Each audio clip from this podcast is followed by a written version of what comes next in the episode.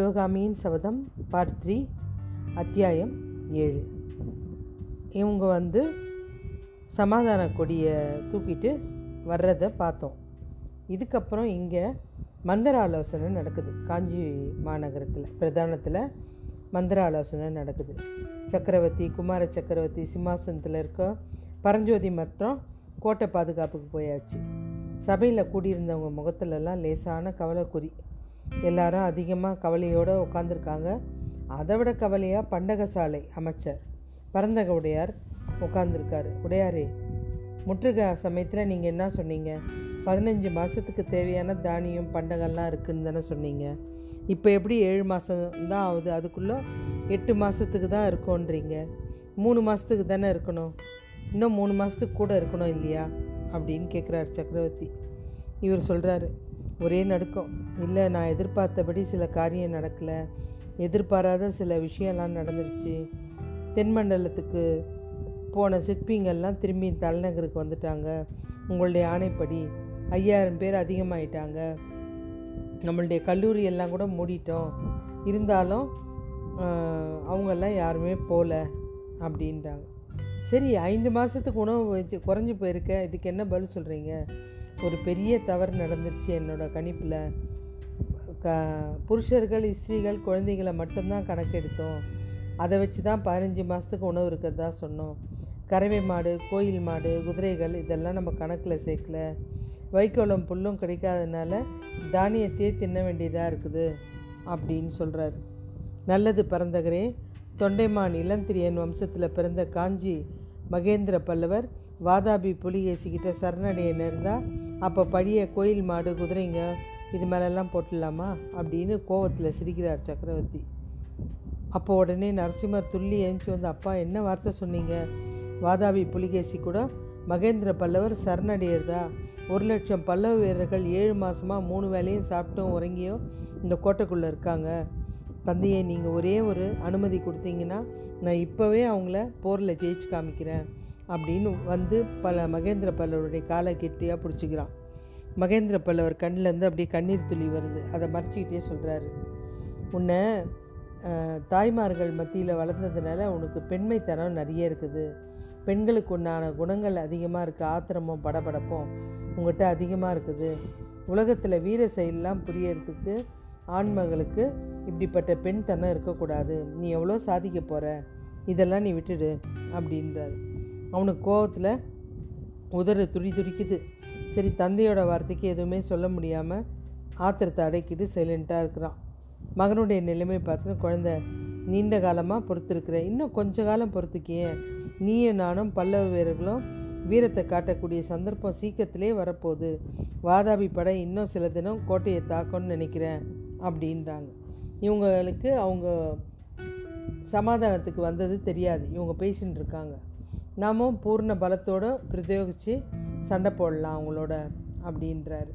இப்போ பண்டகசாலை அமைச்சரை பார்க்குறாரு காஞ்சி நகரத்தில் இருக்கிற எல்லா மாடு குதிரைக்கும் சமண நெறியை சொல்லிடுவோம். மனுஷன்லேருந்து எல்லாருக்கும். என்னது சமண நெறியா?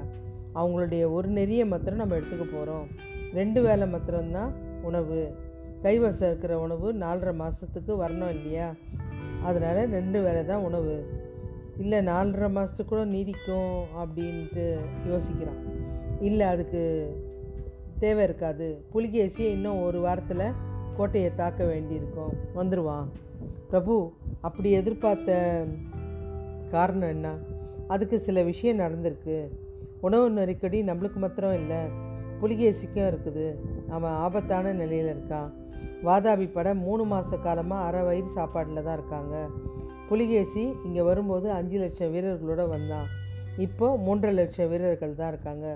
பதினாறாயிரம் யானையோடு வந்தான் இப்போ பதினாலாயிரம் யானை தான் இருக்குது இன்னும் ஒரு மாதம் போனால் இவங்களில் பாதி பேர் பஞ்சத்துலேயே நோயிலையும் இறந்து தான் போவாங்க. யானையோட கதி என்ன ஆகுனே தெரியாது. புலிகேசி சீக்கிரத்தில் கோட்டையை தாக்கி தான் ஆகணும். வந்துடுவான் அப்படின்றார். இப்போ வந்து பல்லவேந்திரா இந்த அதிசயம் எப்போவும் கேள்விப்படலை. முற்றுகையிட்டவங்க பசி பட்னியில் மாள்றது இப்போ தான் நான் பார்க்குறேன் அப்படின்றாங்க. உடனே இவர் சொல்கிறாரு கரெக்டு தான். உடனே கழிப்பகை எழுந்திரிச்சு சொல்கிறாரு சபையோர்களே தொண்டை மனத்தில் ஏரி இதெல்லாம் உடஞ்சதுக்கு காரணம் நம்மளுடைய பகைவர்கள் கிடையாது. நாம தான் அப்படின்றார். நாமன்னா நான் மாத்திரம் கிடையாது. விசித்திர சித்தரோட அறிவால் தான் இந்த ஏரியெல்லாம் உடைப்பட்டது. நான் செஞ்சது ஒன்றுமே இல்லை. சத்ருக்கனுடைய தலைமையில் இருந்த ஒற்றர் படை தான் நல்லா செஞ்சாங்க அப்படின்னு இவர் சொல்கிறார் மகேந்திரர் சொல்கிறார் எல்லாரும் பேசிகிட்டு இருக்காங்க சபையில். சரி புலிகேசி வந்து பாண்டியனை போய் பார்க்க போனானே அவனுடைய உதவி கிடைக்குமா? கிடைக்காது. எல்லாத்துக்கும் எனக்கு பதில் வர வேண்டியது இருக்குது அது வரலை. வந்த அப்புறம் நான் உங்களுக்கு சொல்கிறேன் அப்படின்னும்போது சபையர்களே நீங்களாவது நான் எதிர்பார்த்த அதிசயம் வந்துச்சுன்னா அப்படின்னு சொல்கிறதுக்குள்ளே ஒருத்தர் வந்து பேசுகிறாங்க காவலாளி வந்து. அந்த மகேந்திரருடைய முகத்தில் அவ்வளோ ஒரு சந்தோஷம். உடனே சபையர்களே நீங்களாவது நானாவது எதுவுமே எதிர்பார்க்காத செய்தி ஒன்று நடந்திருக்கு. உண்மை தெரிஞ்சிடும். நான் இன்றைக்கி இரவு மறுபடியும் சபை கூடும். எல்லாம் அப்போ விவரமாக சொல்கிறேன் மாமல்லா நீ அரண்மனைக்கு போய் உன் தாய்மாரை பார்த்துட்டு வா அப்படின்னு எந்திரிச்சு வெளியில் போய் குதிரை மேலே ஏறி கிளம்பிட்டார். அத்தியாயம் ஏழு முடிந்தது.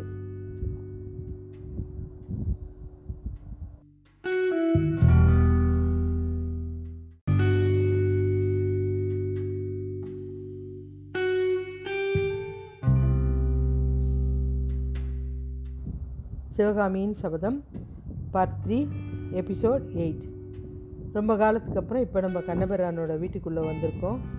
அங்கே குழந்தையோட சத்தம் கேட்குது ஒரே கத்துது குழந்த. வாசப்படியில் கொஞ்சம் தயங்கிட்டு உள்ளே வந்து ருத்ராட்சம் விபூதி பட்டை இதெல்லாம் அடிச்சுட்டு ஒரு வயசான சைவ பெரியவர் வந்து நிற்கிறார் அவர் தான் கண்ணபிரானுடைய அப்பா.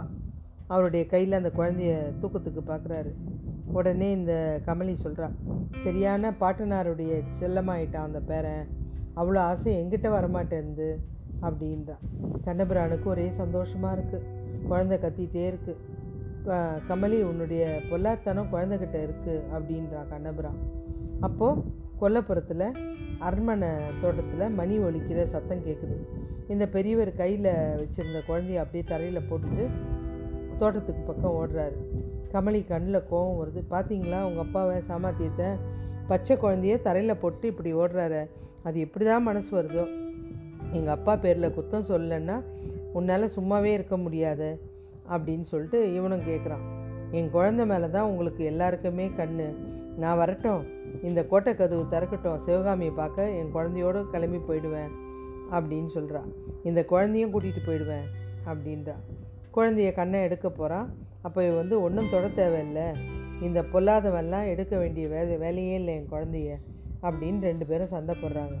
சண்டை போட்டுட்டு இருந்தோன்னே ஒரு குதிரை சத்தம் கேட்குது அதுலேருந்து வந்தவர் சொல்கிறாரு இன்னும் எல்லா இடத்துலையும் போர் நின்னாலும் உங்கள் வீட்டில் மாத்திரம் போர் நிற்கவே இல்லையே அப்படின்னு. திரும்பி பார்த்தா மகேந்திர சக்கரவர்த்தி. ஓ இங்கேயும் யுத்தமா? அப்படின்னு கேட்குறாரு உடனே அவங்க ரெண்டு பேருக்கும் வெக்கமாயிடுது. இது என்னடா அப்படின்ட்டு. மகேந்திர பல்லவர் கேட்குறாரு உன்னுடைய குழந்தை சௌக்கியமாக இருக்கா? குழந்தைய பார்க்குறாரு அப்படியே கண்ணனை மாதிரியே இருக்கான் மாமல்லருக்கும் கல்யாணமாகி இந்த மாதிரி ஒரு குழந்தை பிறந்தா அரண்மனையும் கலகலன்னு இருக்கும்.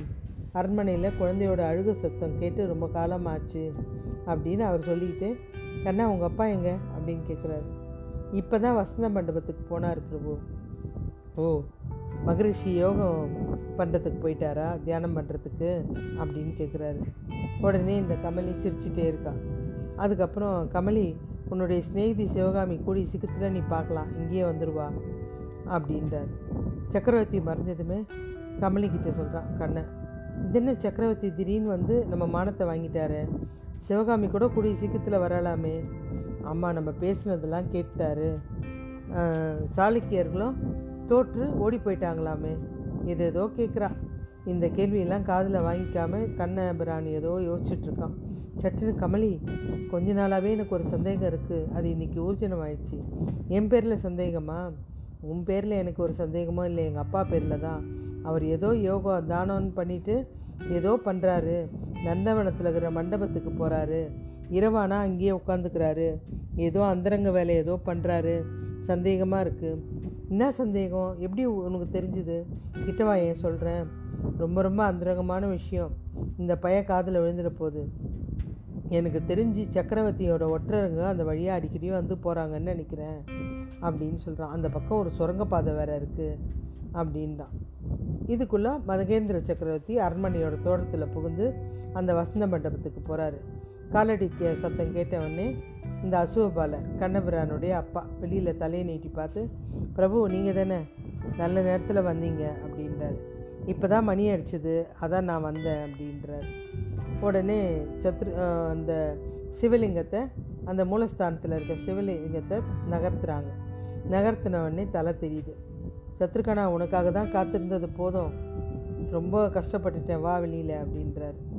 காயா பழமா? அப்படின்றார். பல்லவேந்திரா எடுத்த கேள்விக்கு என்ன பதில் சொல்கிறதுனே தெரில பழந்தான் சாமி எல்லாம் நீங்கள் போட்ட திட்டப்படியே நடந்துடுச்சு. வேங்கி தூதுவனோட போன சாளுக்கிய வீரர்கள் குண்டோதரன் அகப்பட்டுக்கிட்டான் ரெண்டு பேரும் கொள்ளிடங்கரையில் பேசிட்டு தான் வந்தோம். புலிகேசியோட முன்னிலையில் கொண்டு போகப்பட்டான் குண்டோதரன். அப்புறம் பார்த்தியா குண்டோதரனை அவங்ககிட்டருந்து ஏதாவது செய்தி வந்ததா? அதான் இல்லை சுவாமி. அவனுக்காக தான் இத்தனை நேரம் காத்துட்டு இருந்தேன். புலிகேசி மண்ணை மூர்க்கனாச்சே. குண்டோதரன் கதி என்ன ஆச்சோ தெரியல. குண்டோதரனுக்கு ஒன்றும் நேரம் ஆச்சத்துருக்கனா எப்படி சொல்கிறீங்க நம்முடைய யுத்தி நம்ம எதிர்பார்த்ததை காட்டிலும் ரொம்ப பலமாக பலன் அளிச்சிருக்கு. புலிகேசி சமாதான தூது அனுப்பியிருக்கான். இந்த நேரம் அவனுடைய தூதர்கள் என் மறுமொழிக்காக தெற்கு கோட்டை வாசலில் காத்துட்டுருக்காங்க நான் உன்னை சந்திச்ச அப்புறம் தான் மறுமொழி சொல்கிறதா இருக்கேன். பிரபு புலிகேசியை நம்பலாமா? மகா வஞ்சகனாச்சே அப்படின்றா சத்ருக்கனை அவநம்பிக்கை வைக்கிறதுக்கு இடமே இல்லை சத்ருக்கனா. ஆனால் குண்டோதரன் திரும்பி வந்தால் அவனை சில விஷயம் கேட்டு ஊர்ஜிதப்படுத்திக்கிட்டு தான் பேசணும். மகேந்திர பல்லவர் சொல்லிக்கிட்டு இருக்கும்போதே சத்ருக்கனை எந்த பள்ளத்துலேருந்து வெளில வந்தானோ அதே பள்ளத்தில் இரும்பல் சத்தம் கேட்குது பேசிக்கிட்டு இருக்க ரெண்டு பேரும் திருக்கிட்டு பார்த்தா குண்டோதரனுடைய தலை தெரியுது. அவ்வளோதான் ரொம்ப வியப்பாக பார்க்குறாங்க குண்டோதரா அவனுக்கு நூறு ஆயுசு இப்போ தான் உன்னை பற்றி பேசிக்கிட்டு இருந்தோம். நீ எப்படி திடீர்னு வந்த? அப்படின்னு கேட்குறாங்க சக்கரவர்த்தி கேட்க பிரபு சொல்கிறான் சக்கரவர்த்தி கேட்கறதுக்கு அந்த பிரபு சொல் அடிக்கடி சத்ருக்கனை பின்னாடியே நட? அப்படின்னு நீங்கள் சொல்லியிருக்கீங்க. அது ரொம்ப கடினமான விஷயம். இந்த இருட்டில் கூட அவர் பின்னாடி தான் நான் வந்தேன். ஓடி கூட வந்தேன் ஆனால் அவரை பிடிக்க முடியல. உன் வேடிக்கை எல்லாம் அப்புறம் இருக்கட்டும். நீ போன இடத்துல என்ன நடந்ததுன்னு விவரமாக சொல்லு. குண்டோதரை நமக்கு முன்னமே எல்லாம் தெரிஞ்ச விஷயத்த சொல்லி முடிக்கிறான். குண்டோதரனுக்கும் அந்த வாதாபிக்கும் நடந்த பேச்சுவார்த்தையை சொல்லி முடிக்கிறான் முடிந்தது எட்டாம் அத்தியாயம்.